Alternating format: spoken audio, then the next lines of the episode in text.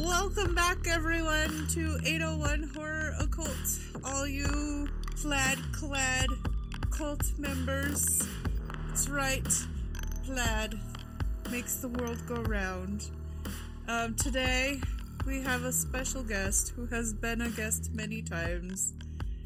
The Phantom of the Track, aka my brother. This is where you enter. Does the Phantom really ever enter? This is where you talk. that ruins the whole gimmick. I'm so well. You can edit it out. I am a Phantom after it all. He's just gonna sit here and judge me silently. I noticed neither of you caught that the last time I was on. no, nope. I was like, gonna wait until someone said something like you did, but no. Yeah, I don't even remember. That was so long ago. We've Mhm. done so many now. Like, I only remember bits and pieces of things. It was weird, literally.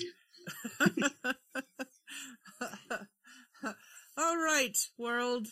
Today, what are we talking about? Phantom of the Tracks. A very Utah centric topic. it is very Utah indeed. Almost you can't get more Utah than this. It'd be pretty hard. Yeah, It's literally based around being Utah. it's true. So today, world, we are going to talk about the White Salamander letter and the forgeries and bombings of Mark Hofmann. Dun dun dun. I was just going to do that. but something told me to wait, and I'm glad I listened. You didn't want to be cut out of the episode. That's right. so, Phantom. It is a very strange letter that was forged. Spoiler alert. Spoiler alert and triggers. Oh yeah, give them the trigger warning. This is a little different than your other trigger warnings, though. I, yeah, this is a funny trigger warning today, ladies and gents. Today, this trigger warning is for stupidity, terrible grammar, and ma- ghosts and magical salamanders, and Mhm. really bad acting. Yeah, a lot of famous news reporters make their cameo. Yep, that we didn't even see that young because we were not alive or we were very young when it happened. All right. So, the White Salamander letter is a forgery by Mark Hofmann, which we'll get into more, but that is the cause of a downward spiral into murder, conspiracies, And, and cute salamanders. white ones. white ones. Were they albino or just white? Because there's a difference. Uh, yeah, there is. I imagine just white. I don't recall any I feel it should be the albino salamander letter. We could call it the albino salamanders. No one calls them the white salamander letter. I know they're just the salamander. Let's call them the plaid salamander letter. Hashtag the plaid salamander letter. yes, that's the new hashtag. That'll be our oh cause. We're going to bring attention to it. Yes. Screw you, white salamander. It's all about you plaids. Doesn't matter what colors of plaid, just plaid. plaid salamander letters. See, if I wrote it, it would have been way different. But then they would have been like, "This definitely is not made by Joseph Smith." Yeah, I don't think he is very Irish. you don't know. No, I don't. Nobody does, except for the plaid salamander. That's true. he knows all. The all-seeing plaid salamander. All right, we got a treat for you, kiddos. Before we get into this all, we will read this letter. This letter of awful grammar and ridiculousness. It's special. It's special, and I only read a tiny scotch of it, and I stopped because I want my pure, um, 100% reaction to be as we read this together. You listen, I should say. I will read it to you. We're honest about our lack of research on this ep- on these projects. Absolutely. The bare minimum.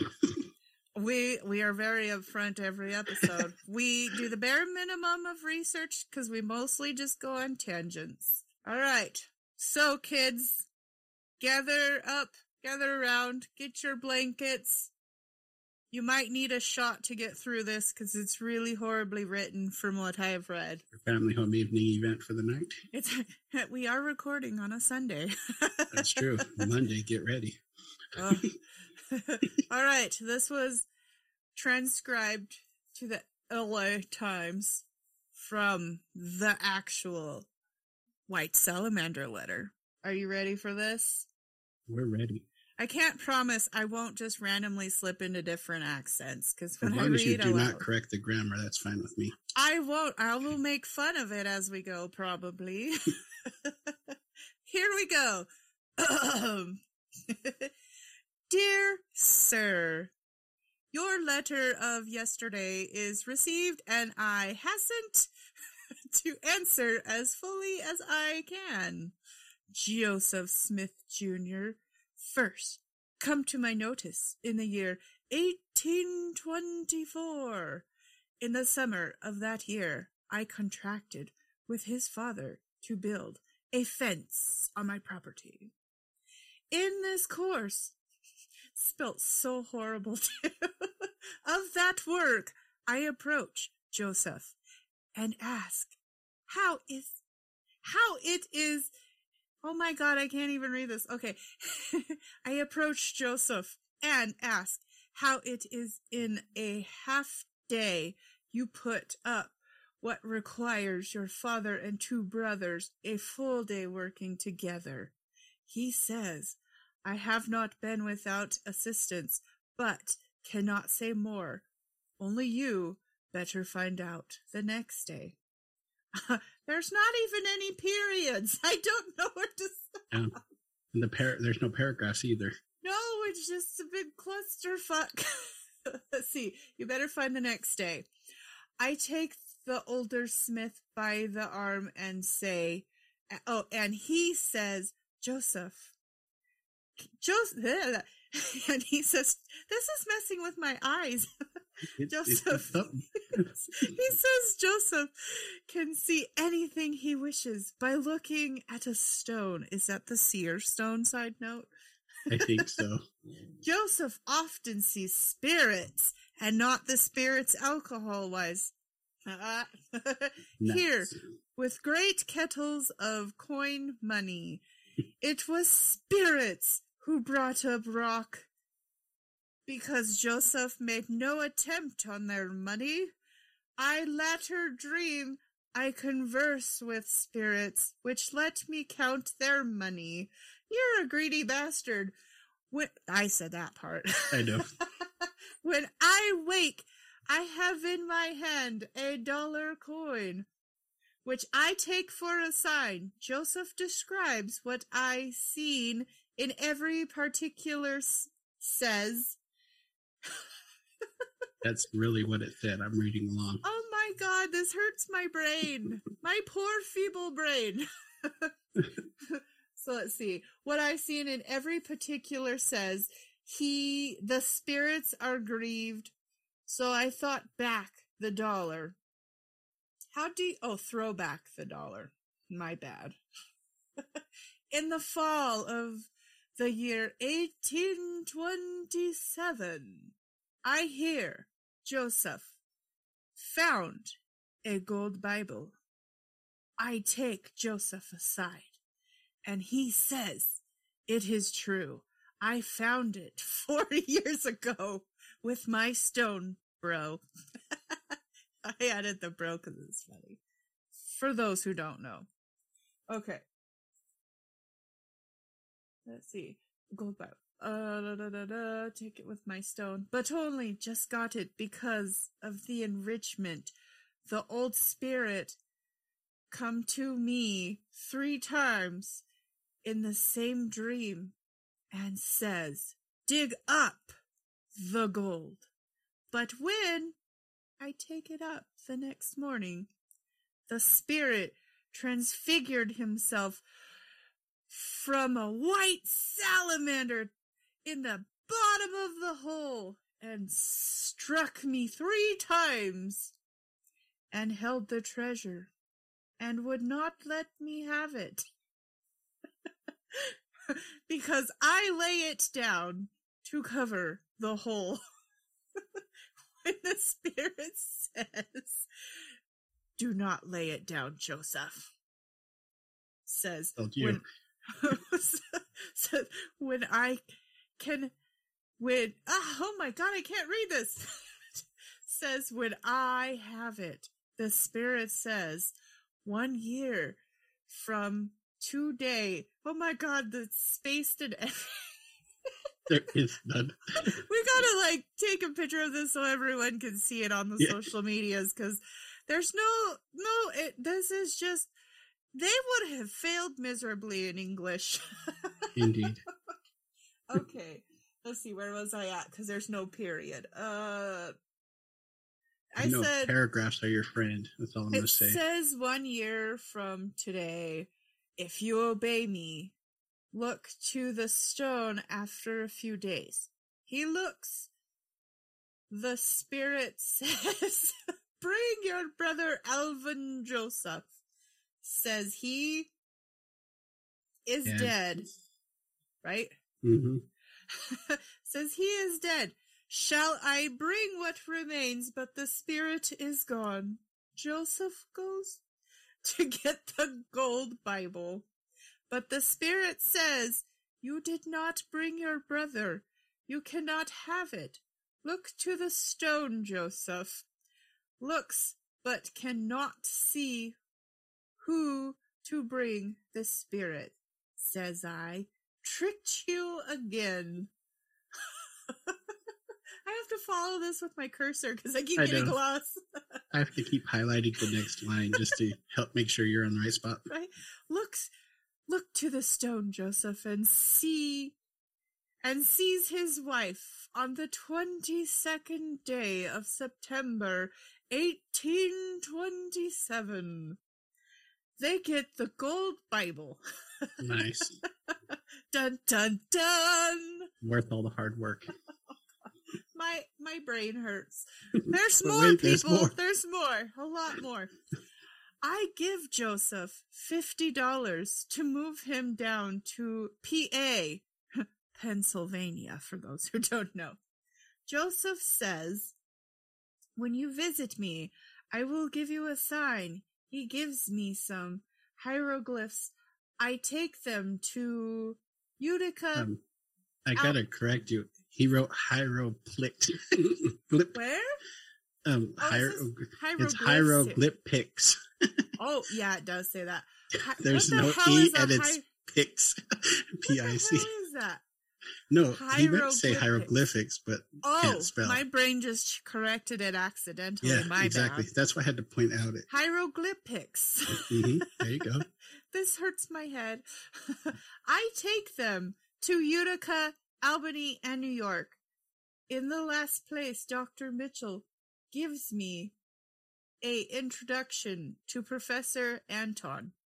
Says he, they are shorthand. it, it, spelled so horrible. Literally spelled Egypt shut. T O N. Egypton. Egypton. the same. What was used in ancient times. Bring me the old book, and I will translate. No, because you can't even write now. How would translating that help any, you dum dum? Where he's literally translating like word for word. and I will translate, says I. It is made of precious gold. Yeah. Am I precious. and is sealed from the view, says I, or says he. I cannot read a sealed book. Much like you cannot read this document. It's like in document inception. Joseph found. I lost my spot. Okay, Joseph found some giant silver spectacles. With the plates, he put them in a old hat and in the darkness reads the words and in this way it all it is all translated and written down. About the middle of June 1829, Joseph takes me together with Oliver Cowder Cowdery. Gray or something. Yeah. Yeah, I'm I'm terrible at names as everyone knows. So Oliver Cowdery and David Whitmer. Whitmer. Yeah. Whitmer. what a weird last name. That's not that weird. Cowdery's a little weird. Whitmer. To Whitmer. have oh good, we're almost done. Yeah. With David Whitmer. Also, some have- of the better sentences. It's very true. It's starting to make a little more sense.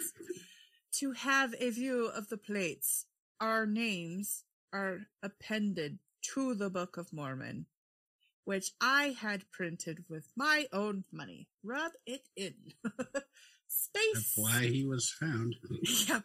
Space and time both prevent me from writing more at present. Thank God. Or even at the beginning, let alone at the Really, present. any of this. I'm pretty sure he was drunk when he wrote this. I think someone else wrote this ending. this is an actual sentence. It's true. Let's see. I'll read the last part again. I had printed with my own money. Space and time both prevent. I just spit everywhere. Nice. Space and time both prevent me from writing more at present. If there is anything further you wish to inquire, I shall attend to it. The only thing I have to correct you on is it's pre-sant. Oh yeah, because they didn't put it right. I'm sorry, pre-sant. This is really hard to read this wrong. I mean accurate because it's put wrong. wrong. Seriously, we're gonna post this so you guys can read it. It's awful. Your brain will melt trying We to read should it. post like the New York Times, like the picture of the actual newspaper. Yes. Yours respectfully, Martin Harris. At least he got his name right. Oh man, that hurt my eh, soul. I, you can't read this at all. There's no nothing. You don't know where one sentence and the other begins. Something that should be five paragraphs is not. Oh my god! Yeah, there's whoa, and the spelling Yeah. dreadful. wow. So there you go, people. There's the White Salamander letter straight from my lips and the LA Times. if if you want, you should read this aloud to your friends. Or even you better, all will have very fun. get you a copy in front of you and then read along with us. Rewind Yes. the episode. Yes, and see how many times you mess up with us. If we mess Or up at the same How time, much let us we know. messed up trying to read. Oh my god, a, a lot. I'm terrible about reading aloud, but I figured it would be a funny treat for everyone. You wouldn't know if you actually look at the document. you were not off. Nope, nope. I read it pretty accurately. Sadly. Oh, all right. Well, there, there you go. Now, now let's get into the whole, the everything else. That is the Mark Hofmann forgeries and bombings and Hmm. murders. Such a interesting way to start an episode. with a really horrible reading of a letter. That's beautiful. Oh, I don't even know if I can read my stuff now. I'm I know. broken. I know I've got proper paragraphs. I've got Me too. you know the Punctuation. use of like commas, yep.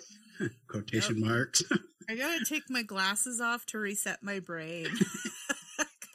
control. What is it? Control. Control Delete. Control Delete. delete, rebooting. Yeah, I gotta re. It's gonna take a minute because my brain is huge. Again, why did why why did he write it like that? Did they talk like that back I don't then? know because you know in the um the Mormons or Freemason episode um when I provided like you guys with uh, one of the letters Joseph Smith wrote. There was punctuations, there was commas, there was. Did he So- just want everyone to think that they were? I don't know. He was really stupid when he wrote that white maybe, salamander maybe letter. he wanted it to seem like a young kid did it, but those letters that you had showed that he at least had some education. Or did he want everyone to think that the salamander wrote it, and that's Mm. why there is no proper. English whatsoever? I'm gonna look up the lifespan of a salamander. this might give us some insight into I how it long. would they depend on the the species of salamander. Oh, wow! It's a long the, time. The average sa- salamander lives 20 to 50 years, so they are humans. Uh, you see the giant ones in China? yeah, those are cool. They're so cute. I want one. And then Edie can play with it because they're the same size. she would destroy that thing. she wouldn't go in the water. Edie hates You water. don't know. Never underestimate. I try to give her a bath all the time, and she screams like I'm bathing Yeah, her that's not She's like, chasing something crazy like the salamander. That's true. Because she's gonna salamander go that bring you back I don't gold. know though. It is so big. She might just think it's a dog or a cat. How big do they get?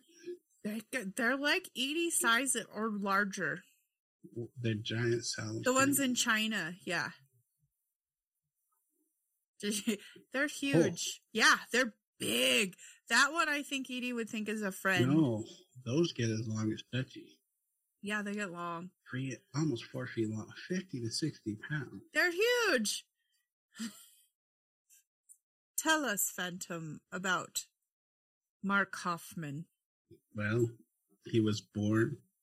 He was born. Oh my God. Yeah, that's right. He was born. End of the story. Let's get to the important stuff.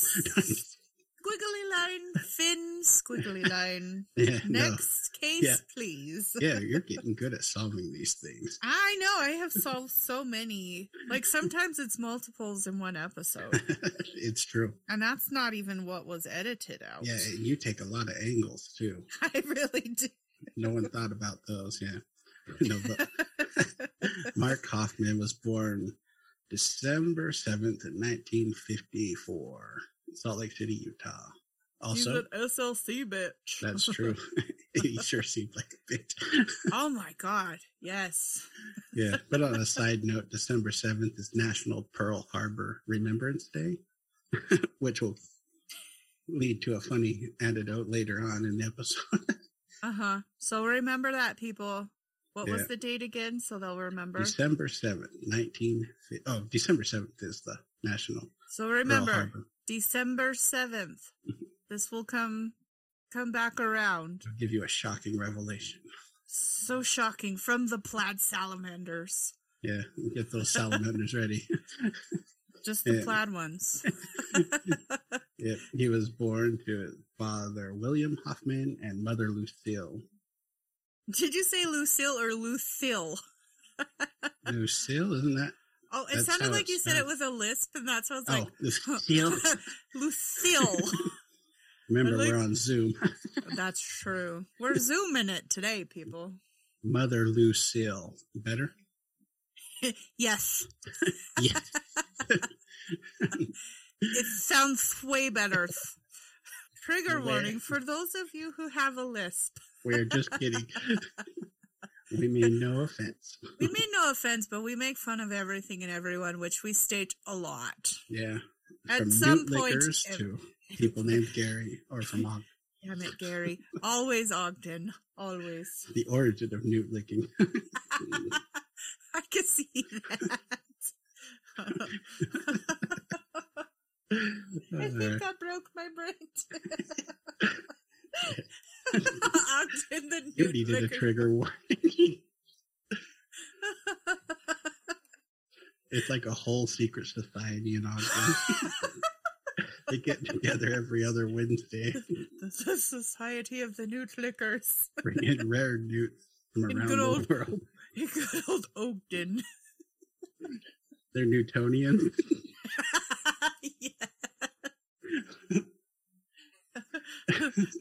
Those Newtonians are at it again. Boom, boom. Yeah, but he came from a typical Mormon family, especially that time period where they're pretty strict. And at an early age, he kind of lost interest in it and became an atheist around the age of 14.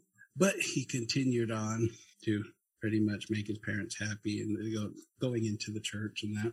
That's like what a lot of kids Yeah. around here have done. That's very true for people who are outside of there, not familiar. A lot of it's Yeah. just kind of like to get your family to ease up. Yep. So everyone who's not in the culture, yeah, a lot of us weren't. our Word family wasn't it. that bad, but some people, Oh, oh, man, you could get disowned and stuff. Uh huh. I remember when I told mom I wanted to be a tattoo artist, and she wanted to disown me. but I don't think that has anything really to. She's just weird. I don't know because she be. was. That was when she was in her Molly Mormon phase. Isn't she- she, kind of always? I mean, she's lightened up a lot, That's true. but she used to be way, way more Molly Mormon back then. Yeah. For those true. of you that don't know who what a Molly Mormon is, those are like super Mormon people. yeah, There's different degrees strict. of Molly Mormons, yeah. But Mm. either way, they're like hardcore. They're they're ride or die bitches. as a child, he had a large interest in a bunch of like little things like stage magic, messing with electronics, doing chemistry, collecting Not stamps. and coins. English. well, it did say I can't verify it, but a lot of things said he wasn't the best student. So maybe that allegedly. Maybe Yeah, he was just bored because he was highly intelligent for other things. he's clearly smart, as everyone will find out, but hmm doesn't necessarily mean he's like book smart. But he's good at making books. Yeah, he is. The Yeah. science behind it was crazy. Mhm. yeah, he also liked to uh, make things explode as a child. I mean, who friend. didn't? it's true. We made things explode all the time. and especially us growing up in like the kind of the area that he was around those times like uh there's like all kinds of open fields and stuff so you could really get away with that kind of stuff There's so much room for explosions. like now it's dense cities and stuff you couldn't really do that without um drawing attention to yourselves It's very true. yeah but when you have acres and acres of just open fields you can do all kinds of stupid things without supervision And back then, parents didn't care as much. Like as even when we were younger. before um it was dark yeah, even like when we were younger, but when he was young, they probably super didn't care. do your homework and get out of the house and come back. Get out of my face, child. yeah, Go, run. Just don't die or get abducted. You know those things. yeah. Come and back. it, for- it was about as safe as it is now, which isn't, but it was just a different mentality because parents needed a break. I mean, honestly, I'd be like that. Yeah. Our parents were just like, eh. well, we also had the house where everyone hung out, so That's true. everyone came over here because we had a huge property.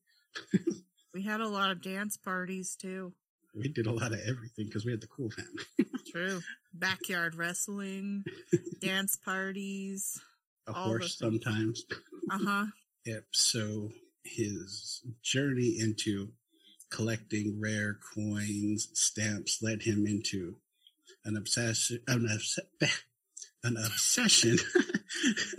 Everyone's got to have one of those Because you can't read after you read that. That's true. I'm reading actual. yeah, but it led to him having an obsession with the rarity of documents and coins, and then he started putting his skills together to counterfeit these things.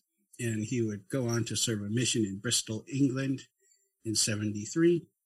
And while he was there, since he wasn't under the control of his parents, and probably much less with the whole culture, there was less Mormony, so he would frequent bookshops and enjoy collecting works. And that also he liked to look into critiques on Mormonism and that too.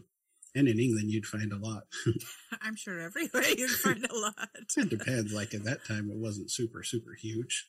Like Ah, you, like you would now, you're thinking different because you know they help fund Vegas and everything. you know, more attention than that. And they like to send people into places that aren't always like super established either. yeah, they like to send pla- people places where they'll probably die.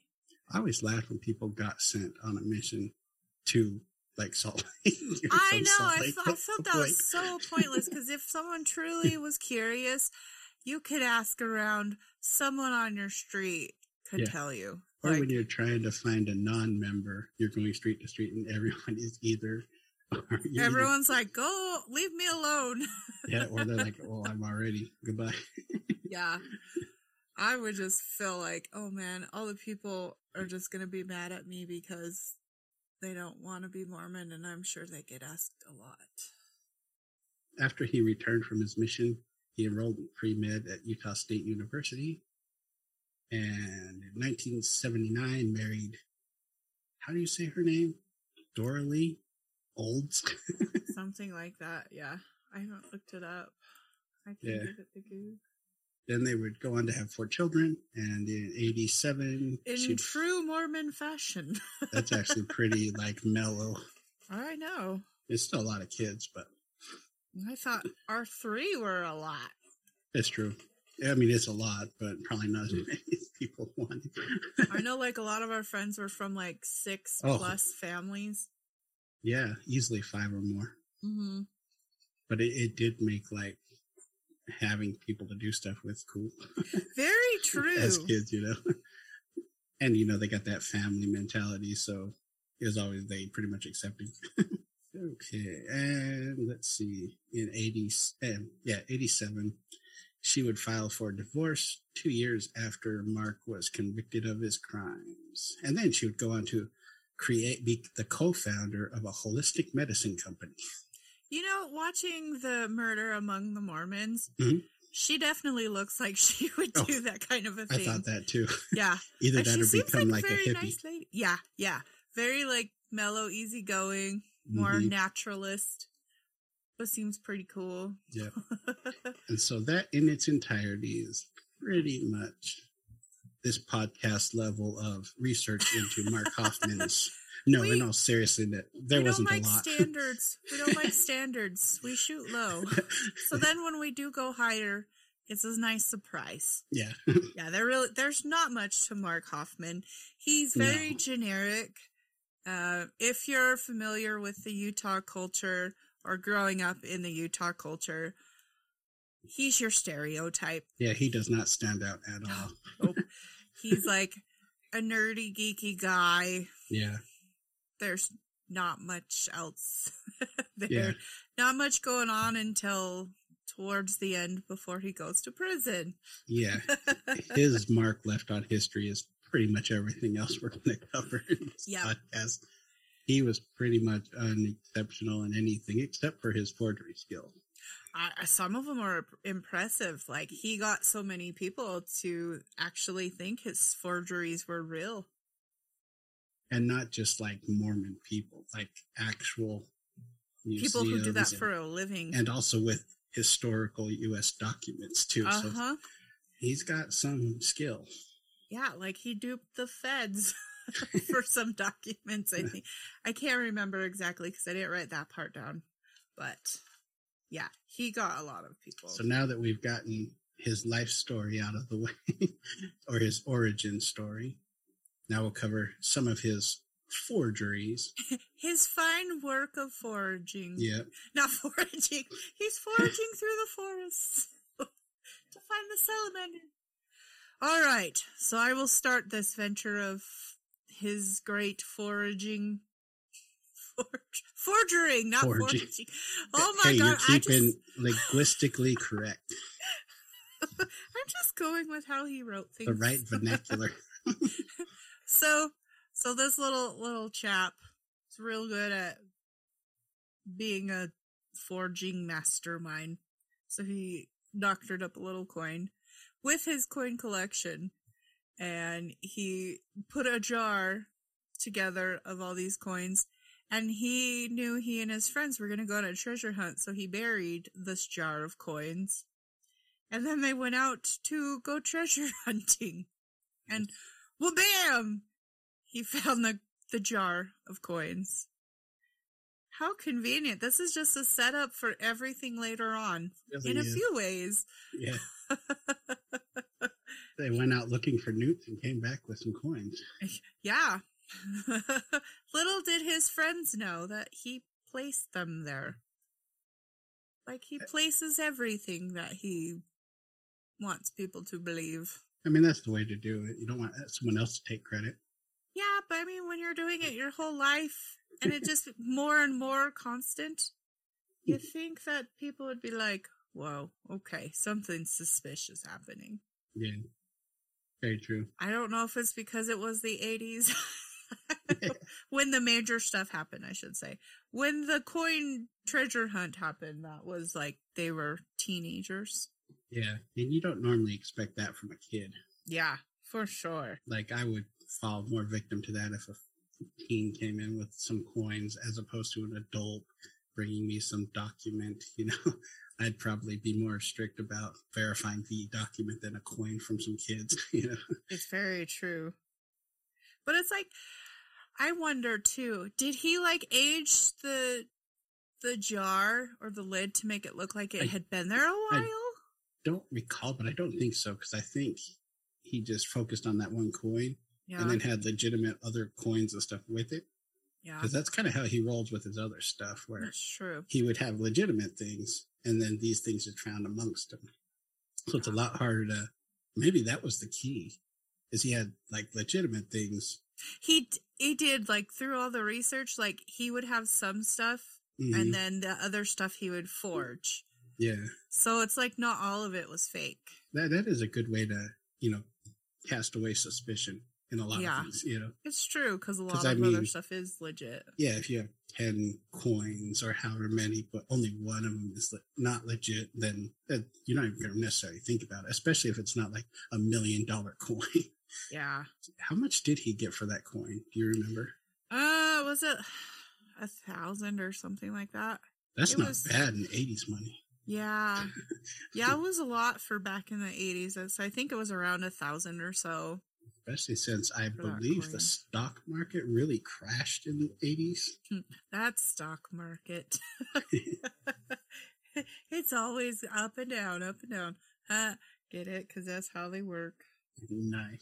Wow, one dollar in eighty in the 80s is the equivalent of three and a half today. That's not too shabby. That's three thousand bucks. Wow. And on top of that, he just grew his uh, forging capabilities. In the 1980, he had found a 17th century King James Bible with a what do you call it? Like um, some gummied papers stuck together. Oh, yeah. that I believe it was his wife helped pry open to Mhm. reveal a document that seemed to be tran, you know, like conveniently transcribed. Like it was just ready to be read. yeah. And here's the kicker, though: it's transcribed by the same man who you had just witnessed a No. great, um, what would you the epic, ec, the It was Um, epical. the Iliad level of Oh, of, of master academic achievement by Martin Harris It's just awful. in, in another letter transcribed from Martin Harris to Charles Anton. I think is how you say it, a Columbia Classics professor, supposedly created in 1828. But apparently, in this letter, it was supposed to be from Joseph Smith, who had some sort of a reformed Egyptian kind of characters on these pages that were copied down. It was supposedly from the golden plates, and which he would then u- later use to be translated into the Book of Mormon. So it's kind of like a what do you call that? Like a sample or mm-hmm. something, where it's like he gave it to Martin Harris, and that part is actually part of the actual history of it. So one thing he's good at is like taking a nugget of truth and elaborating on it. A lot of people are good at Yeah. that. Yeah, so he pretty much this is supposed to be that Martin Harris, the transcriber of immaculate language comprehension, sending this to a person to be like, are these actual Egyptian hieroglyphs or whatever? And apparently the document was so well done that it had fooled people from the church, but also like some legit like people who in those departments, and they ended up um, purchasing it from him for around twenty thousand dollars. it was crazy how often he got away because he was so good at forging them. Yeah, but not only did they offer him that, it was appraised at twenty five thousand. yeah, I bet after that, the person that appraised his shit was like, "Oh, I gotta find a new hobby." yeah, but it, it gets crazier, and um, one of the things I like about who I'll get to in next is because our dad was so into all kinds of wacky, like mm-hmm. mystic stuff, but stuff, but also to like crazy Mormon things. One of the guys who is like a really smart professor and guy who knows a lot about Mormon stuff also validated this book. But um, in October 13th, so the church purchased several other artifacts he had, including a $5 golden coin, some Deseret book note, bank notes, and a first edition Book of Mormon along with the letter. So he made out pretty good. Mm-hmm. The, the document was assumed to be genuine. A prominent Mormon academic named Hugh Nibley. yeah, he's actually writes some pretty cool stuff, especially if you like a lot of like uh, how other like uh, religions and stuff and all ancient cultures kind of can, you know, some of the stuff can be found throughout Mormon stuff. It's pretty interesting. Hmm. Dad's gave me a couple of his books. Um, yeah, so he pretty much said it passes the test. It's as good as you can get. like it is like authentic, authentic, which this is not just, yeah, from everything I've read in that, this guy doesn't just jump at the, hey, you know? Yeah.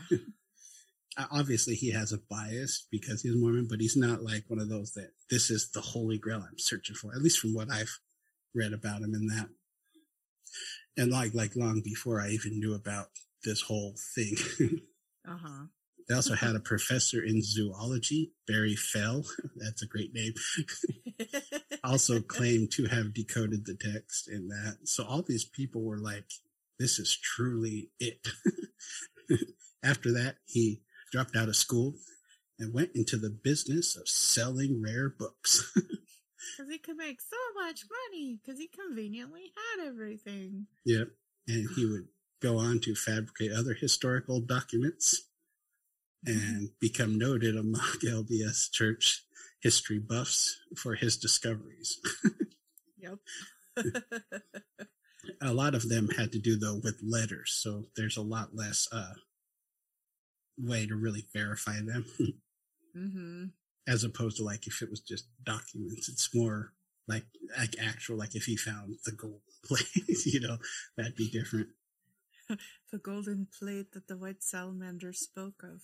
Yeah, but he got like I guess he fooled people so good. Even like the high ups, high ups were like, "This is it." mm-hmm. That's crazy. He then had another big one, and during the same time period, where he, um, as he did, he would purchase documents and then, of course, slip in his. In 1981, Hofmann presented the church with a document which was supposed to provide evidence that Smith had designated his son Joseph Smith the third, rather Not than Brigham one Young. One or two. Yeah, because rather than Brigham Young to be his successor. That's sad. Yeah. Nope, you still don't get it. I want to read this if they have it somewhere because it's another forged cover letter from a oh, person oh, to another. the world is not ready for more. so in ni- in February 1981, Hofmann tried to sell the letter to the chief archivist of the LDS Church. He um, expected the church to buy the blessing on spite and bury it. yeah, when the archive archivist balked at the price, Hofmann offered it to the reorganized Church of Latter Day Saints. or, or as uh because uh, you don't want to send it to the unorganized. well, yeah, because they're not going to pay that much, so you're going to go back to the re- reorganized, or the ones that probably are those like RLD. Are those the polygamists in that? The FLDS? Oh no, RLDS. Never mind. I don't know what the R. I'll look it up though. the Community of Christ is an American international church, American based international church, the second largest domination in the Latter day Saints movement. Uh, let's see. It was known from 1872 to 2001. So it's like a sub. It was a Ah, branch off of the regular Gotcha. Church of the whatever the LDS is. Oh, okay. So it's kind of like the FLDS where it's its own side thing. It's not a part of the actual thing. Yeah. Cool. I just didn't know that. I didn't either. And that's why they changed their name to the Community of Christ. Yeah, that makes sense. so after they presented, after he presented it to them, there was a scramble to acquire the document, and Hofmann, posing as a faithful Mormon, presented it to his church in exchange for items worth more than twenty thousand. He likes that number, He really does. but I mean, he- he's getting it. Maybe that's his magic number. Yeah, it's true. Because the salamander said so. yeah. Let's see. He also ensured that the document would be made public and not buried, because you know he's got to have that fame. Yeah, because then he can make more fakes and sell more. Yep. The next day, a New York Times headline read Mormon document raises doubts on succession of the church's leader. And remember, in his history, he liked to hear alternative um, thoughts about it. And he was an atheist. So any kind of, um, uh, what do you call that? Uh, rattling, cage rattling you could do. Mm-hmm. But also, that's great for um, playing both sides because now you're going to have people who are critiques wanting to get more documents, and then you're going to want the church to defend themselves, so they're going to come after you. That's a pretty smart way to get them in a war so that you get your attention off of you. That's pretty smart. He's really good at deflecting. Yeah. After um, this acquiring of the document and that, the Salt Lake District Attorney invest attorney's investigator Michael George. What a he had two first names. hey, I wonder if he later on switched it around and became a famous singer. George Mike. But uh, Michael George believed that after Hofmann had successfully forged the blessing, his ultimate goal was to recreate the lost six, 116 pages of the Book of Mormon. That would have been crazy. Where was it lost? I wonder if he could have got away with it with the, like, the kind of momentum he was getting at this time. Maybe.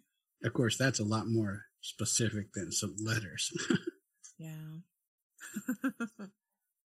and then that brings us to the Salamander letter, which appeared in 1984.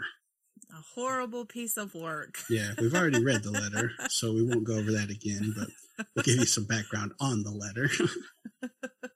was supposedly written by Martin Harris to W. W. Phelps. I almost thought you were going to say a website for a second. I almost was going to be like .com just to see if anyone caught it. Com. yeah, and it presented a new version of how the plates were um, found by a salamander. Um, let's see, and it also covered his uh, money digging practices, the treasure hunting, and all that that has we've talked about in a previous episode. Go and check that out. mm-hmm. And after the letter had been purchased by the church and became public knowledge, um, the now they have like the high ups in the church, the apostles, and that just completely like wanting it to be buried because it completely contradicts what they're going by, and you know you don't want that kind of a challenge to your what you're preaching or what you personally believe. yep. Kind of like if people find out aliens really exist, that's going to just Mhm. change everything. Yep.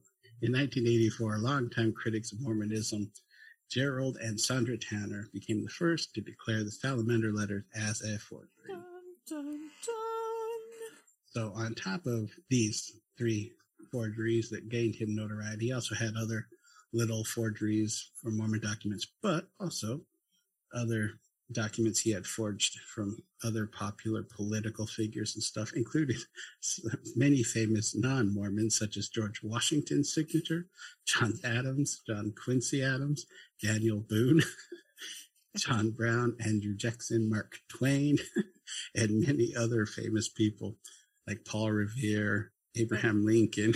but not Michael Jackson. No, but he probably would have if he thought he could get a lot of money off of it. He could have made a lot of money if he just did a Michael Jackson one, because Michael Jackson was a shit at that era. That was before things got weird. he could have made, made way more money. I found this one pretty awesome. He um also forged a previously unknown poem by in the hand of Emily Dickinson. Oh God! After Was it- reading uh the salamander letter, How? how do you get away with that? I was gonna ask, like, is it any better than the salamander letter? I, I'm gonna look after this episode, but as as of this moment, I don't personally know. oh, my brain. and uh, Hofmann had all these successful forgeries and that, but his biggest scheme he was was to forge what was perhaps the most famous missing document in American colonial history, the Oath of a Freeman, a one-page oath that had been printed in 1639, the first document to be printed in Britain's American colonies. But there's only 50 copies that had been made, and none of them were known to exist. And a genuine example would probably be worth over a million dollars in 1985, Could you imagine how much money that'd be now? about three million. and he was working on having um, people negotiate for the sale of that to the Library of Congress. And that covers the forging history of Mark Hofmann. Except for one. And now we turn it over to the anti-pants. The anti pants. There's also the McLellin letters. Dun, That- dun, dun. Dun, dun, dun. That is what begins the unraveling of Mr. Hofmann, as I call him, caterpillar brows. Because if you see pictures of him, caterpillar brows. so, apparently, like, I didn't fully go into too much on that because I wasn't sure if you were going to cover the McLellin letters. Yeah. So the McLellin letters are a collection of letters that the Mormon church was highly interested in for numerous reasons. Um, they, the, they wanted to buy these letters so they can get them authenticated to make sure they're too legit to quit. And then so they can hide them from the world. Let's let So, the you world know- know about them and then we'll take them away from we want to make sure it's legit, but we're not going to tell you about it. so they gave a time frame um, to have Mark Hofmann, aka Caterpillar Brows, um, bring the documents to them. So then they will pay, I guess, let's see, three hundred thousand dollars for it. Um, And knew how to negotiate. yeah, he did. so um, he's supposed to meet up. Mark, Mr. Caterpillar Brows, is supposed to meet up with Steve Christensen, who is a fellow super Mormon, and he's also a stockbroker by trade. Um, the church gave him the task to buy these letters off of Hofmann so they can do away with these letters from Hofmann. Cause, you know, they don't want shit to get out and ruin the world. They're, they're like a mini Vatican. All right. So warning, Lord of the Rings references are a coming because I was in a Lord of the Rings mood when I was writing this. Oh, love Lord of the Rings. Anywho, so, so here's the analogy that I used. So basically, it's like Lord of the Rings, where Steve must keep those documents, keep them secret and keep them safe like the ring. So the letters are the ring. Steve is Frodo and Mark is Sméagol. he wants it for a price. Um, Um, Dun dun dun. Yeah. so the deadline that they gave him. Um, so he they would purchase it and give him the three hundred thousand dollars, but he needs to bring up those documents by October fifteenth of nineteen eighty five. So Steve, aka Frodo, was slightly suspicious um, with Caterpillar Brows and told him that he was on to him. He just not just an ocular pat down either. He it was like a mental pat down he was giving Mark because he knew something wasn't right. He just Mhm. didn't know what exactly. He sensed it in the fort. Uh huh. So he was pulling a Mac in the bar where he like gets him the ocular pat down. so Caterpillar Brows knew his time was coming to an end. Just like in Lord of the Rings, where everyone wants the ring and he is guiding Steve, aka Frodo, to Mount Doom to destroy the ring. Again, Lord of the Rings reference. um, so they're going to sell him the documents to hide them in the church's cavern of hidden treasures. So since he knew the clock was ticking and he was running out of time, he had not the time to create all of these letters, even forger- forgeries, so he could get that money, which he was racking up the debt, so he was really hard up for money, so that's why he concocted all of this. Um, so Steve, aka Frodo, knew Caterpillar Brows wasn't who he said he was, and he was going to expose him at any cost. And Mr. Caterpillar Brows knew this. Um, so Steve, aka the Mormon Frodo, didn't realize how desperate Caterpillar Brows was, aka Sméagol, was um, to keep this quiet about the precious, aka the alleged letters. Allegedly. Allegedly. Um, so on the morning of October 15th, 1985, that was a good year. You're Not- so arrogant. Not just because of explosions, but because I was born. we all know 83 was way better. You're biased. yeah, but it doesn't say 1983. It's 85. In fact, none of these did. It's all like 82, 89. it's either mm-hmm. before or after. Losers. So was it really that good of a year? History just hates ginger. Or what did you call me? Like a carrot or something? A carrot. Because you're not quite a ginger. You're like an in between of a regular and a carrot. I mean, and a ginger, which makes you a carrot. Mm-hmm. Because you don't have red hair, it's straight up orange. Let's see, so the morning of October 15th, 1985, Steve arrived at the Judge Building in Salt Lake City, um, where his office was. There was a package that was on the ground right in front of his door, office door. So he picked it up and it exploded. Uh, yeah, it exploded and tore him into pieces. Now, what a terrible way to go. Right? Like you're not even at work yet. You're just like right in front.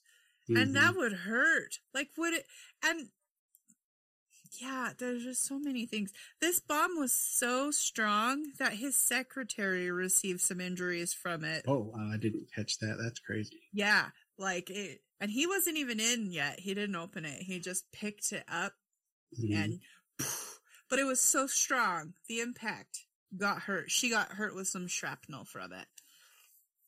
Crazy. So for his first bomb, not too bad, I guess. if that's what you're going for, In a morbid way, yeah. a little more. He got a little extra credit. Oh yeah, he he started to get a little more crazy though, because this next bomb had nails in it. After that first bomb went off, um, Salt Lake City just went crazy from hearing that what happened. Uh, just an hour after the first bomb, there was a second explosion in Holladay, Utah, which is a suburb of Salt Lake. For those who don't know, Mhm. where Holladay is. It's like a little on the outskirts of it.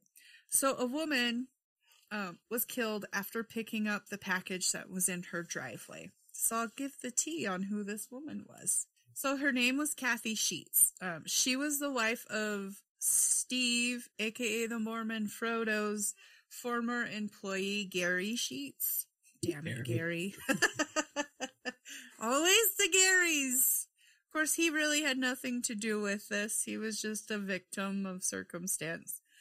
Um, so Caterpillar Brows um, killed two guys, tied. Well, he tried. He was attempting because the bomb was really meant for Gary, Mhm. but the wife picked it up. So he was he killed two people to try uh, that were in business together um, to create a diversion, but the wife intercepted accidentally. But Fuck. still, you still have that diversion there. But he was like Mhm. trying to tie them because they were in the same business, so people would start thinking like police would start paying attention to them and That's not smart, though. Hofmann. Yeah. Well, since he killed those two that were working together, it would divert the the, the attention. It would get rid of the guy who was suspicious and was going to expose him at any by any means necessary. Um, keeps the police's tension attention off of him, so he has more time to tap into his supervillain side and fix the mess of the letters, so he could still make the money. Did they say how many letters he was in the? Not that collection? I'm not that I found. Yeah. It could be there, or I could have missed it. hmm Um, but I just know there was more than one. Yeah, I knew it was like a big thing, yeah. but I just wondered if you had caught like the exact amount or something. No, because in true Kira research fashion, I probably missed something. That's true.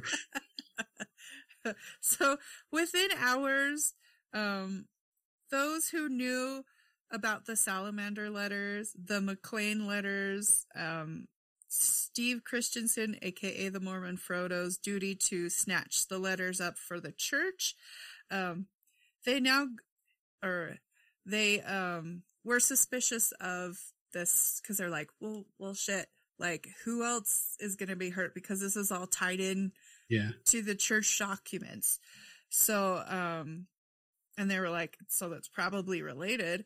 Mhm. So a lot of the people that made that connection got a hold of Caterpillar Brows to warn him and his family that they might be in danger and that they should hide. nice.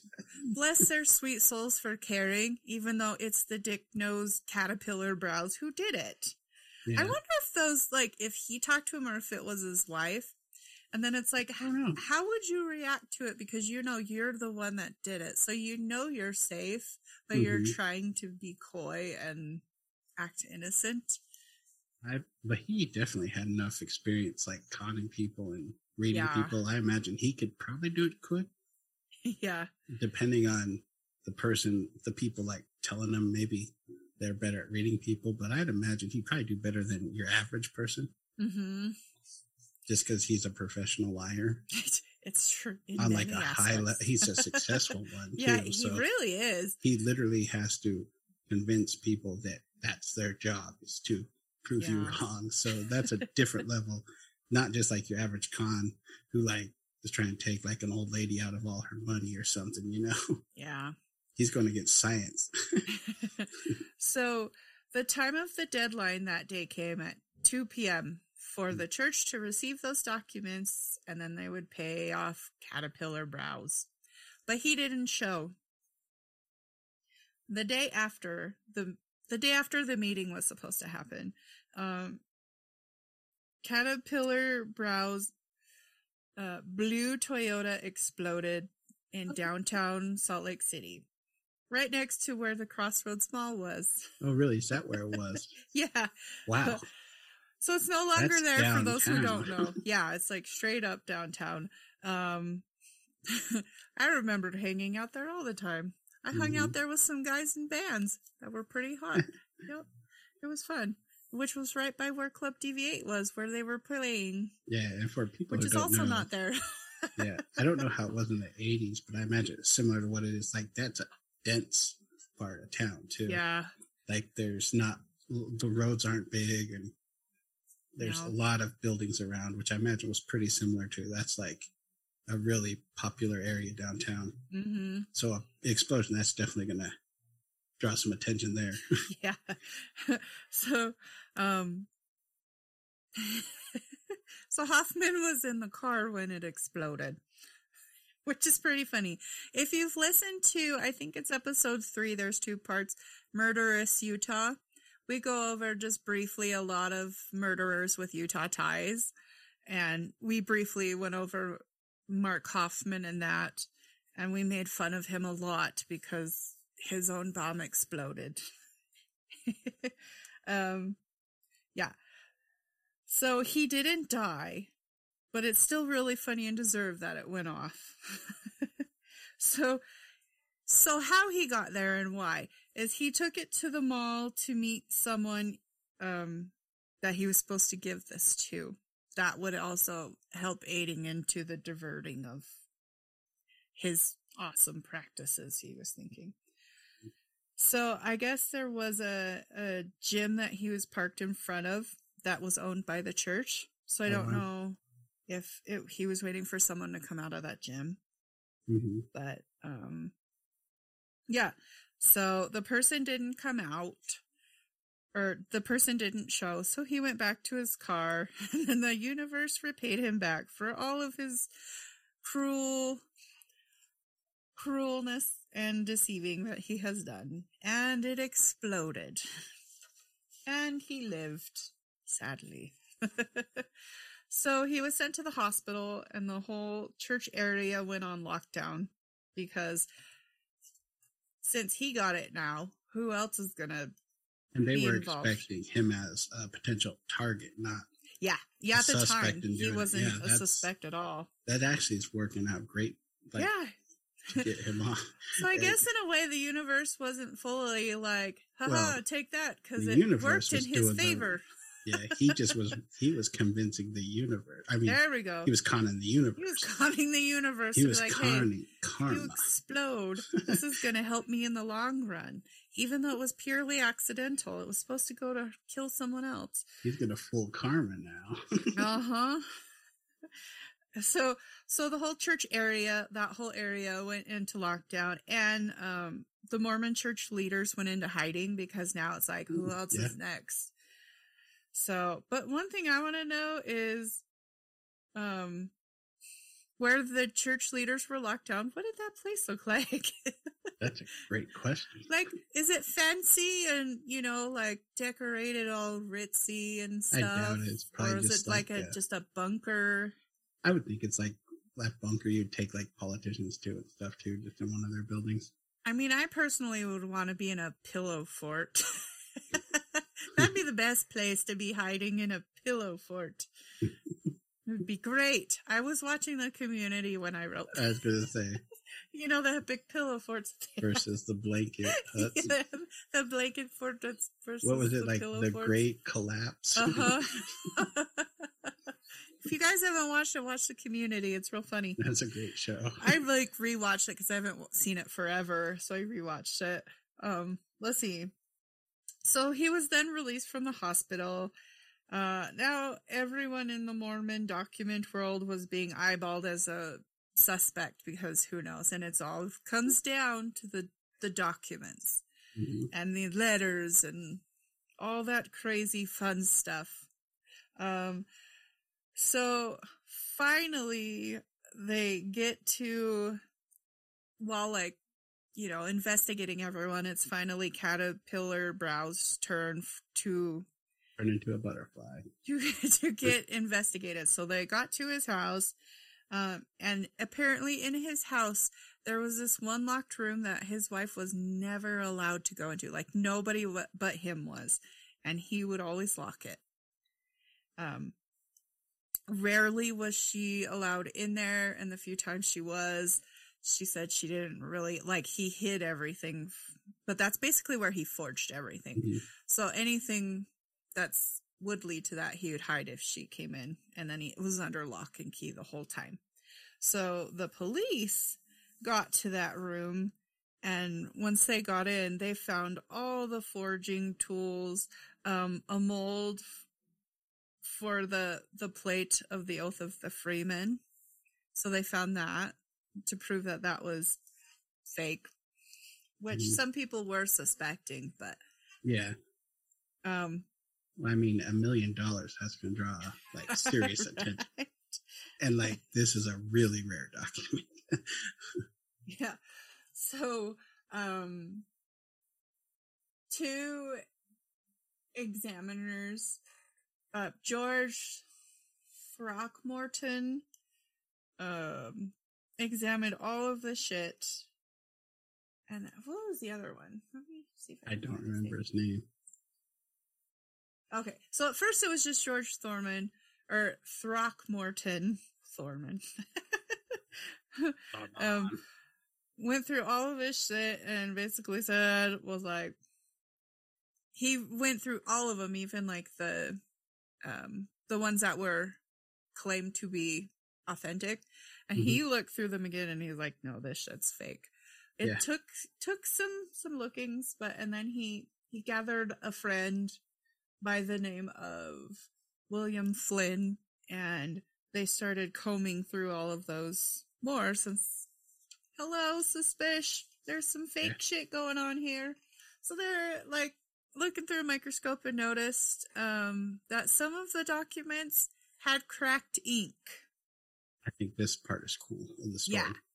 but not all of them so they were dividing up into two piles one that had cracked ink and one that didn't or as they called it the hofmann pile Yeah. and then the regular pile um so the lengths that mark went to was pretty crazy to be authentic because he he did um some crazy shit to make it look really really authentic which really did until Mhm. then so i guess the um he mark when he was doing it looked up a recipe to of how they made ink back then Yeah. and um the his forged documents the ink was cracked because two different elements which sped up the aging process which the other the real documents did not go through yet was um, chemical and heat. And he would use irons and chemical to treat the papers to make them look how they looked. I thought that was cool that he would use a vacuum on the back side of them to pull Yeah. the ink through the paper like it had burnt. Yeah. like older inks did. that. I was like, this dude, in some ways he's not smart, in other ways he's really smart. yeah, it's like I guess it's if it's something you're really into, then he just goes all in. He hyper focuses. Yeah. I mean, he he took these investigators a while to find he to really prove how he did. He was busted, but like, and I don't know exactly everything that he did Yeah. to do it. I just know like the very basic Yeah. gist of it.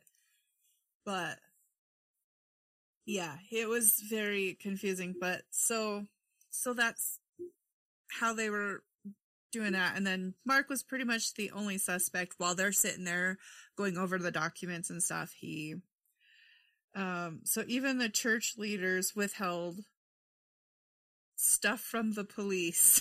because now it's embarrassing. yeah. So they were withholding all of that stuff. Um, but the police were still able, with finding the ink thing, they were able to arrest Mr. Caterpillar Brows for murder, constructing and delivering bombs, um, theft by deception, and probably way more charges too. I would imagine But those are just, you know, some of the mains. the ones Um, would easily just stick. Yeah. But you think, like, even though it would be embarrassing for the church, like, he murdered people. Yeah, I wouldn't he, withhold. he sold them a lot of other Yeah, stuff too, It's, like I guess tons of stuff. And then, so well, that's okay. They'll just look through a microscope and put it into piles to see. Cause he true. did have some, like, actual authentic stuff. So maybe not everything. he I, I just them. think it was all the the claiming that everything was like the truth. I Yeah. think they were embarrassed more than anything. Yeah. But still.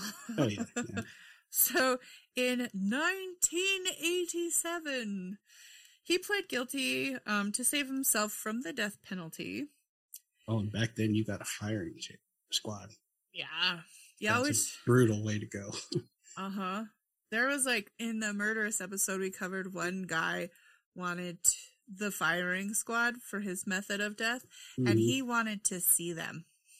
No, they don't. They cover you. Yeah, he didn't want that. I remember they had brought it back for like when we were kids. They brought it back before Yeah. they just went to lethal injection, and I was like, "This is the most brutal thing," because it was Yeah. a big controversy. Um, one of the the killers that we cover actually was the first one once Mhm. it got brought back. Yeah, I think it was only one or two people, and then it was gone. Yeah, I mean, I would rather get lethal injection myself. I would. I would rather have any other way than that. Uh huh. Although Oh. it might be the fastest. I don't want to get electrocuted though. Yeah. Well, that Like, one that sells a lot too. Yeah. But Yeah. if they mess it up, then you, you're good. no, that one's brutal. That is probably one of the most brutal ones. It isn't one of the old arcade ones. Uh huh. All right. So let's see. So he came up for parole in 1988. That's fast. That is. one year. Um, Yeah. But after the parole board heard him talk about killing Kathy Sheets, which is the second victim, and how he didn't care who he killed, Mhm. it could be a dog, and he said this a dog, a child. It didn't matter to him. So they denied him. if Yeah. you're trying to be on parole, you got to be on your best. You can't just be like, yeah, I don't care who it killed as long as it killed someone. Definitely doesn't show rehabilitation. yeah, especially when you bring up a dog or a child. Although if an animal set it off, you're not going to really be a big diversion It's true. because a lot of bombs go off here, weirdly. yeah. Not everyone's perfect at it. so he is still in prison to this very day with life. Yep. Yep. Did you get the story where he um, put a hit out on one of the parole? Oh yeah. I it was a side note I put on you top and I you forgot. didn't say it, and I'm like, that's something she would have picked up on. I did. I just put it on top. So after the denial, um, he talked to some inmates to put hits out on the parole board members and George Thor- Throckmorton, who That was the was the guy lead who, investigator, right? uh huh, who was the one who first discovered the forging cracks. Yeah. so yeah, yep, he did that because he was stuck in there. So One thing I liked about the documentary is uh, his forging days are over because he had like slept wrong on his hand in prison Yes, and like like badly, and it didn't. Uh, it messed it up. He Regenerate, can't right? use it. yeah, I think he's got like minimal movement. Yeah.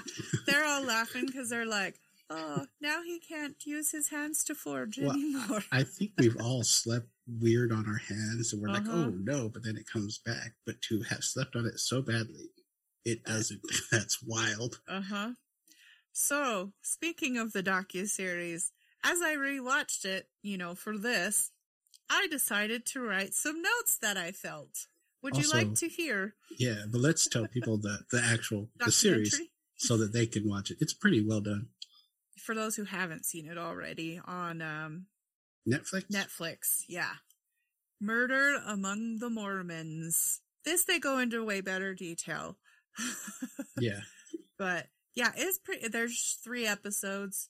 Um, go into detail on things, and then you can see what Mister Caterpillar Brows looks like. So, so here is Miss Antipants' notes from watching the docu series "Murder Among the Mormons." Are you ready for this? we're ready. All right. The first note I put 19, 1985 was the bomb. Not just because I was born, huh? Because, you know, bombs. Good one. Next one. So, in, I think it's the first episode, they show a clip of a already done show, but it's um, where the angel Moroni is coming to Joseph, you know, to tell him about crap. So, so Mhm. this is what I wrote. This is what they actually believe. I beat you to it. No, I went I went different. Okay, I got the South Park joke in. I know.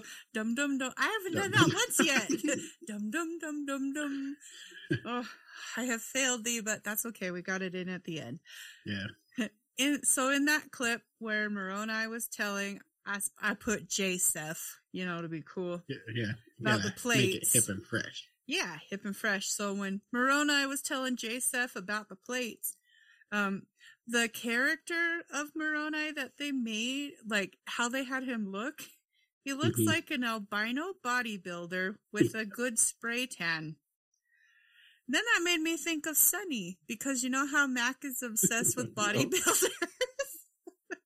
Made me think of that. What was it like? Uh, rub oil? Yeah, that's Oil the him up. next thing I wrote. I was like, perhaps he needed Mac to oil him up for the competition.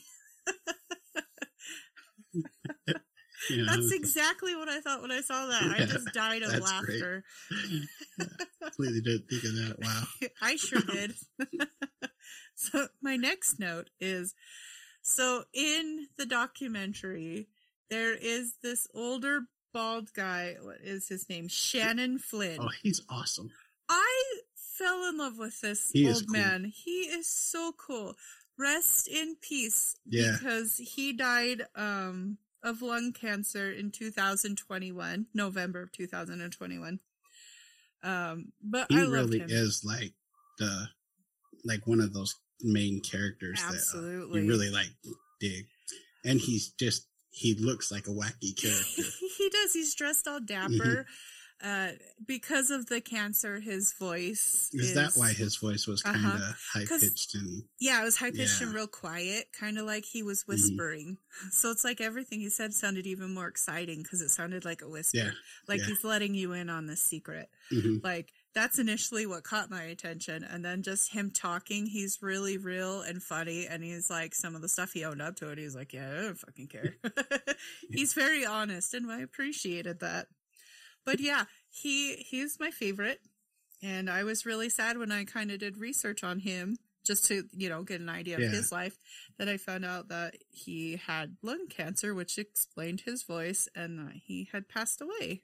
Yeah, and then everyone loved him once this Yeah. documentary. Like seriously, like he's popular. he really is like. There's a few people that stand out, and he's that one that just had like huge. He had the it factor.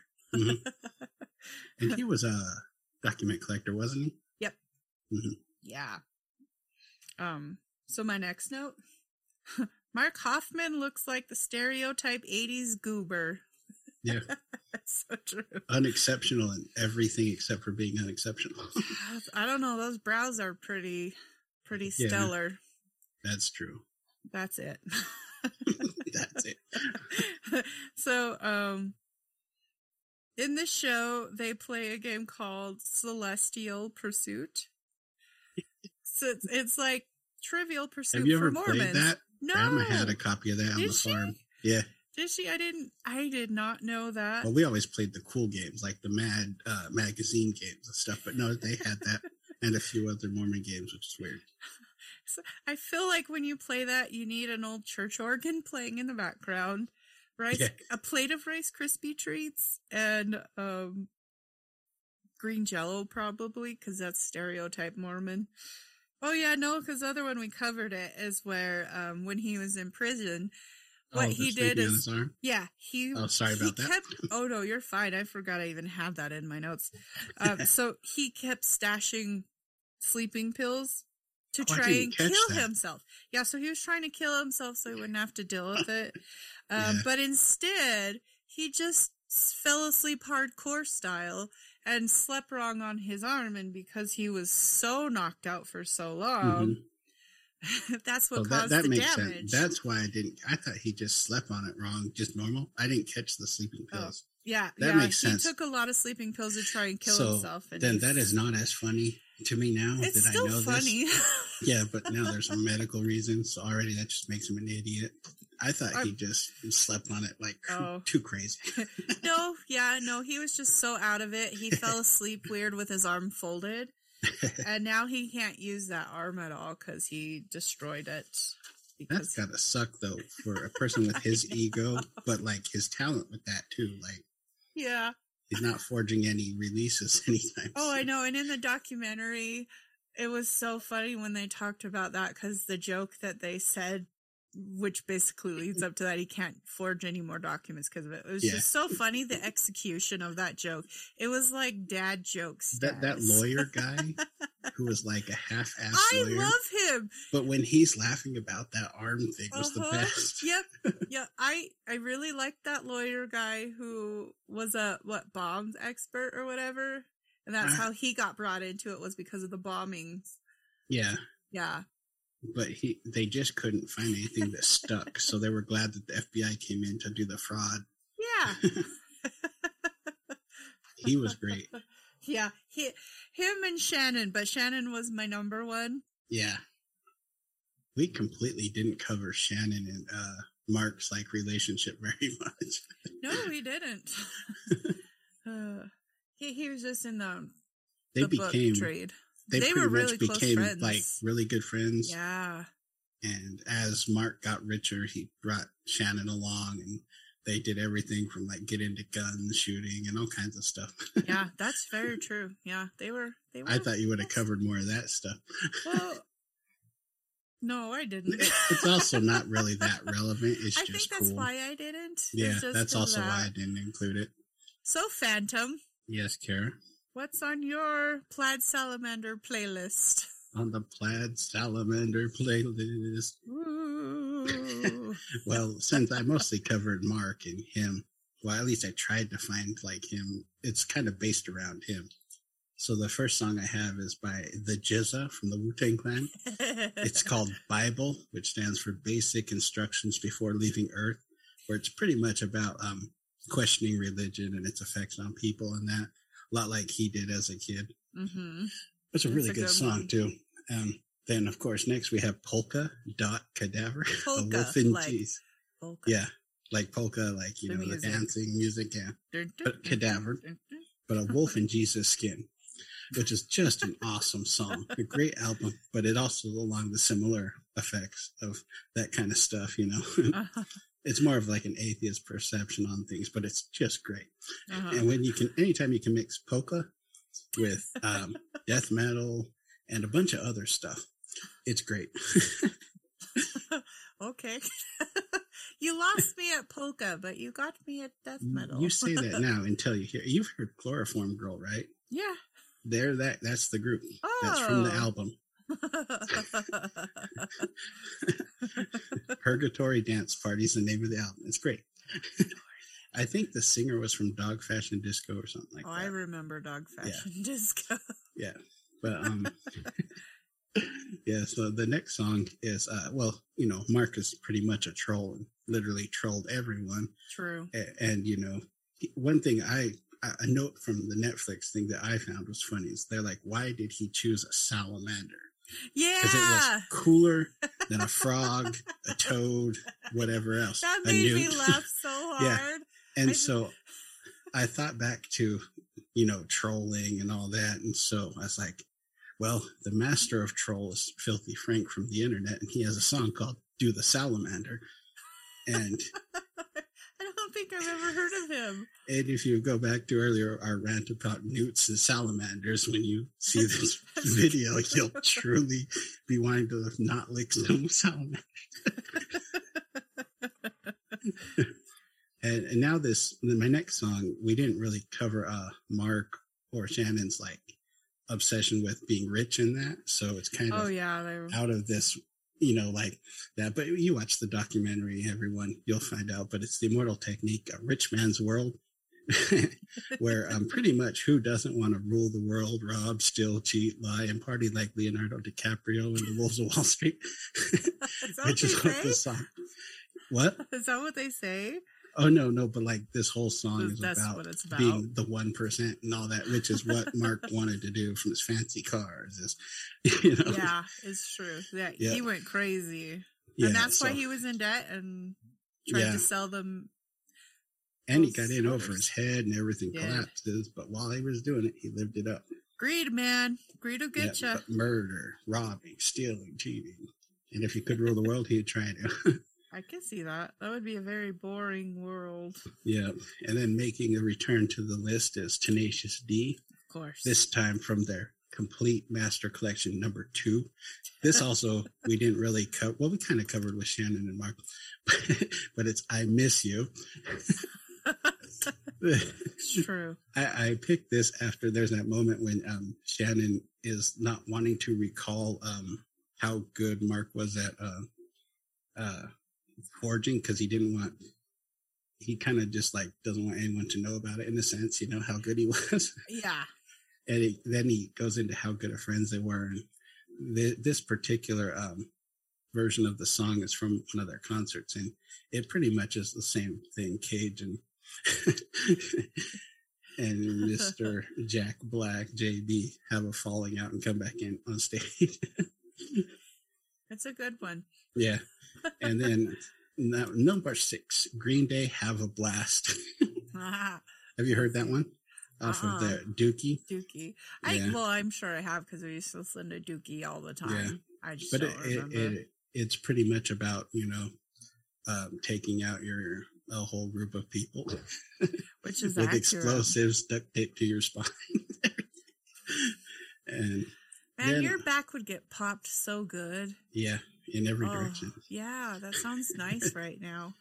and then i have uh, an honorable mention making its return is also master exploder from tenacious d it You're would have made the bring list that back every It- time. it's applied whether it's super volcanoes or the, it would have made the list officially, but Green Day's Have a Blast is way more appropriate. I mean, that's fair.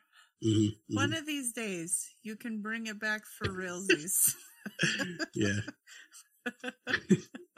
that is funny. I forgot I was in the volcanoes episode. yeah, yeah. Ready for my list? I am. Hit me with it. All right. The direction I took is just like an all around, like growing up as a Mormon kid, hmm um, him being fake as shit, Yeah, um, being nerdy. you know it's actually hard to find is songs about like fraud on documents. I know. I tried. all right. Are we ready for this? Mhm. This is for all my Mormon peeps that grew up, you know, in um, wards, and you went to pr- what primary school is that or primary is that what it was called? It's primary. Yeah. Primary, Sunday yeah. school is what. Sunday school. That's right.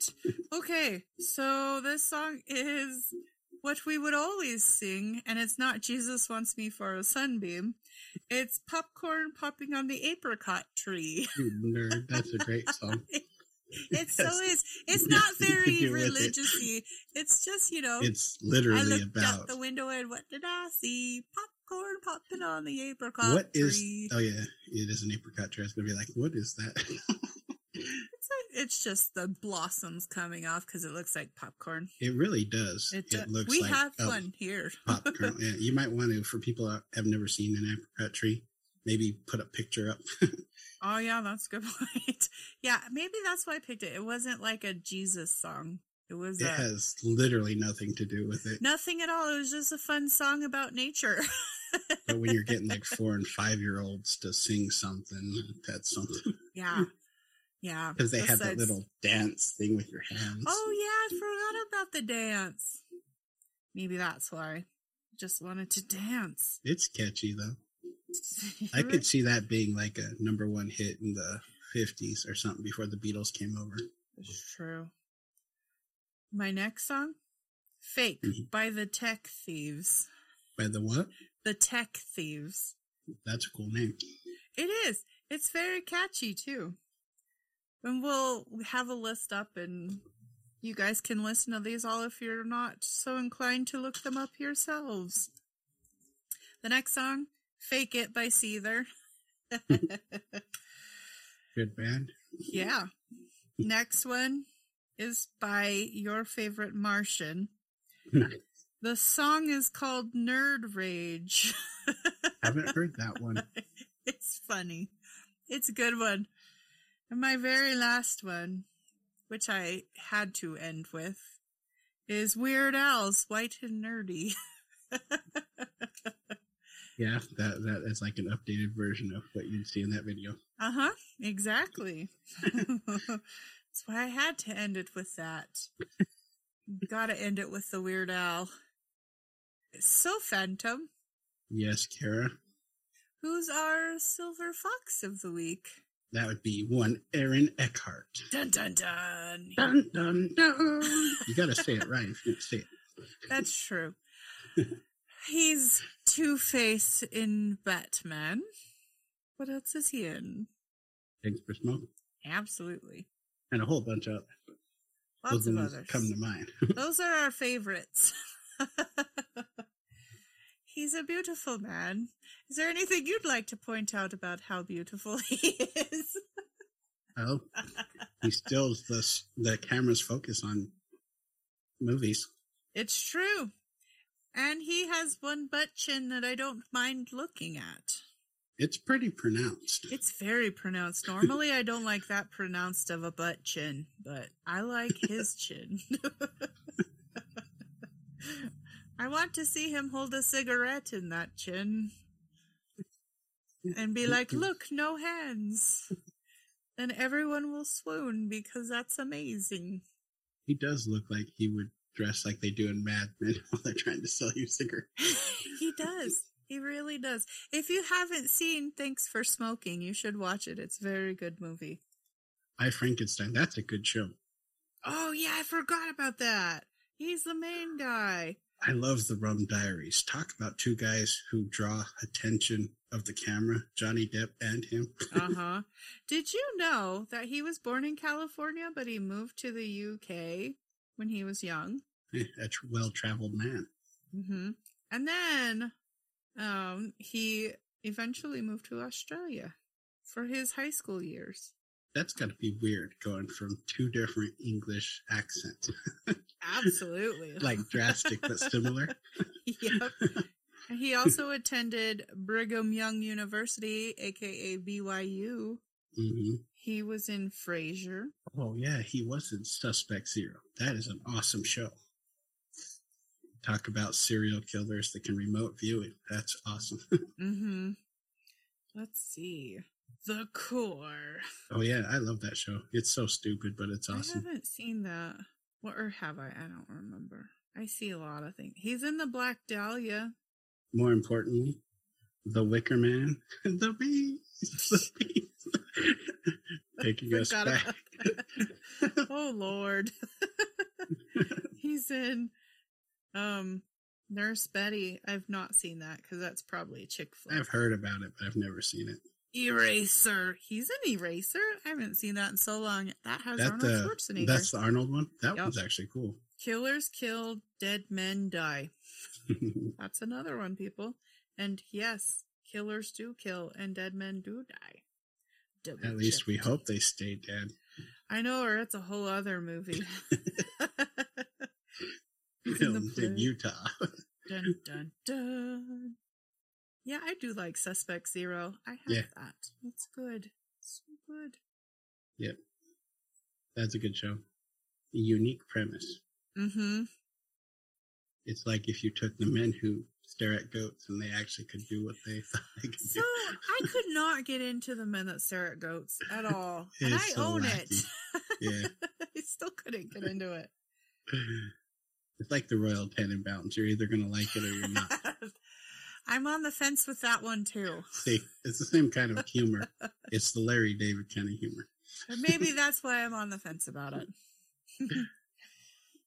so, Aaron Eckhart, and your beautiful butt chin, and your amazing acting skills, and your squinty face, Squint, squint, squint. we love you. Insert applause.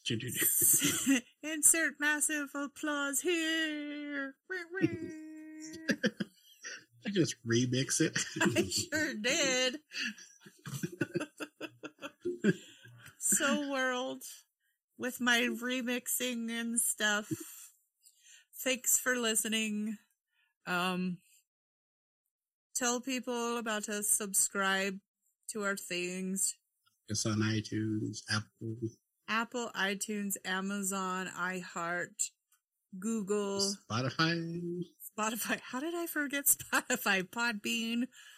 Um, we're too raunchy for Pandora, so we can't, as of right now, we will probably never be on there because we are rated R. Oh, really? Yeah, that's why we that's why we're not on Pandora. We've tried. I thought you were just like branding yourself to generate interest. No, we really tried and we were rejected because we were hot too for Pandora. we're too hot for Pandora. It might have changed since we tried, but yeah, we were too not PC enough for them. That's my life, Pandora. That is my life. so yes, subscribe, join us um on Apple. Give us give us some ratings, please. Be gentle. Yep. We're new. We're getting better. But we're also going to be cheesy forever because it's fun. It comes with the territory. Absolutely. Because we're very half assed here at 801 Horror Occults. but we're funny. We're explosive. Dynamite. so, yes, join us if you have any um, suggestions. You can join our Facebook group, 801 Horror Occult. Um, you could Instagram. yeah, you can hit us up on Instagram. Same, everything's the same. Twitter. You can email us at um, 801 horror cultvix at gmail.com. Yep. Um, yeah. We'd like to hear from you. Also, what's your favorite Aaron Eckhart movie? Let's hear. Let's let's discuss. So, Phantom, Yes, Karen. all knowing Phantom, All seeing phantom. all seeing, all seeing. Do you know what what we're gonna be um doing next week? We're going to go head out to the west, The Wild West. Our treasure. No digging treasure. We're just gonna discuss all the really gross ways of life back then. Really. They were disgusting back then. I don't know how people repopulated. all this was like, ugh. We'll look a lot of things on the quest for oh riches. Gosh, going researching it was awful. they did what? I also thought if you were too, if you bathed too much and you were too clean, it would make you sick. Yeah, Weird, weird. it's true. Yeah, yeah. Stay tuned for that. You're gonna learn a lot of stuff you wish you didn't. you Can't unhear. You can't unhear it, but it will be funny, useless facts that you can tell your friends. Also, we're celebrating because we hit over a thousand downloads. Big milestone. Huge! We, we thought it would take way longer to do that. So, to celebrate, I will be drunk, and Marcy will make fun of me the whole time.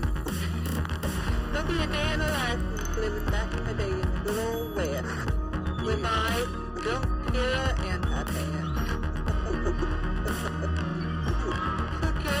subscribe.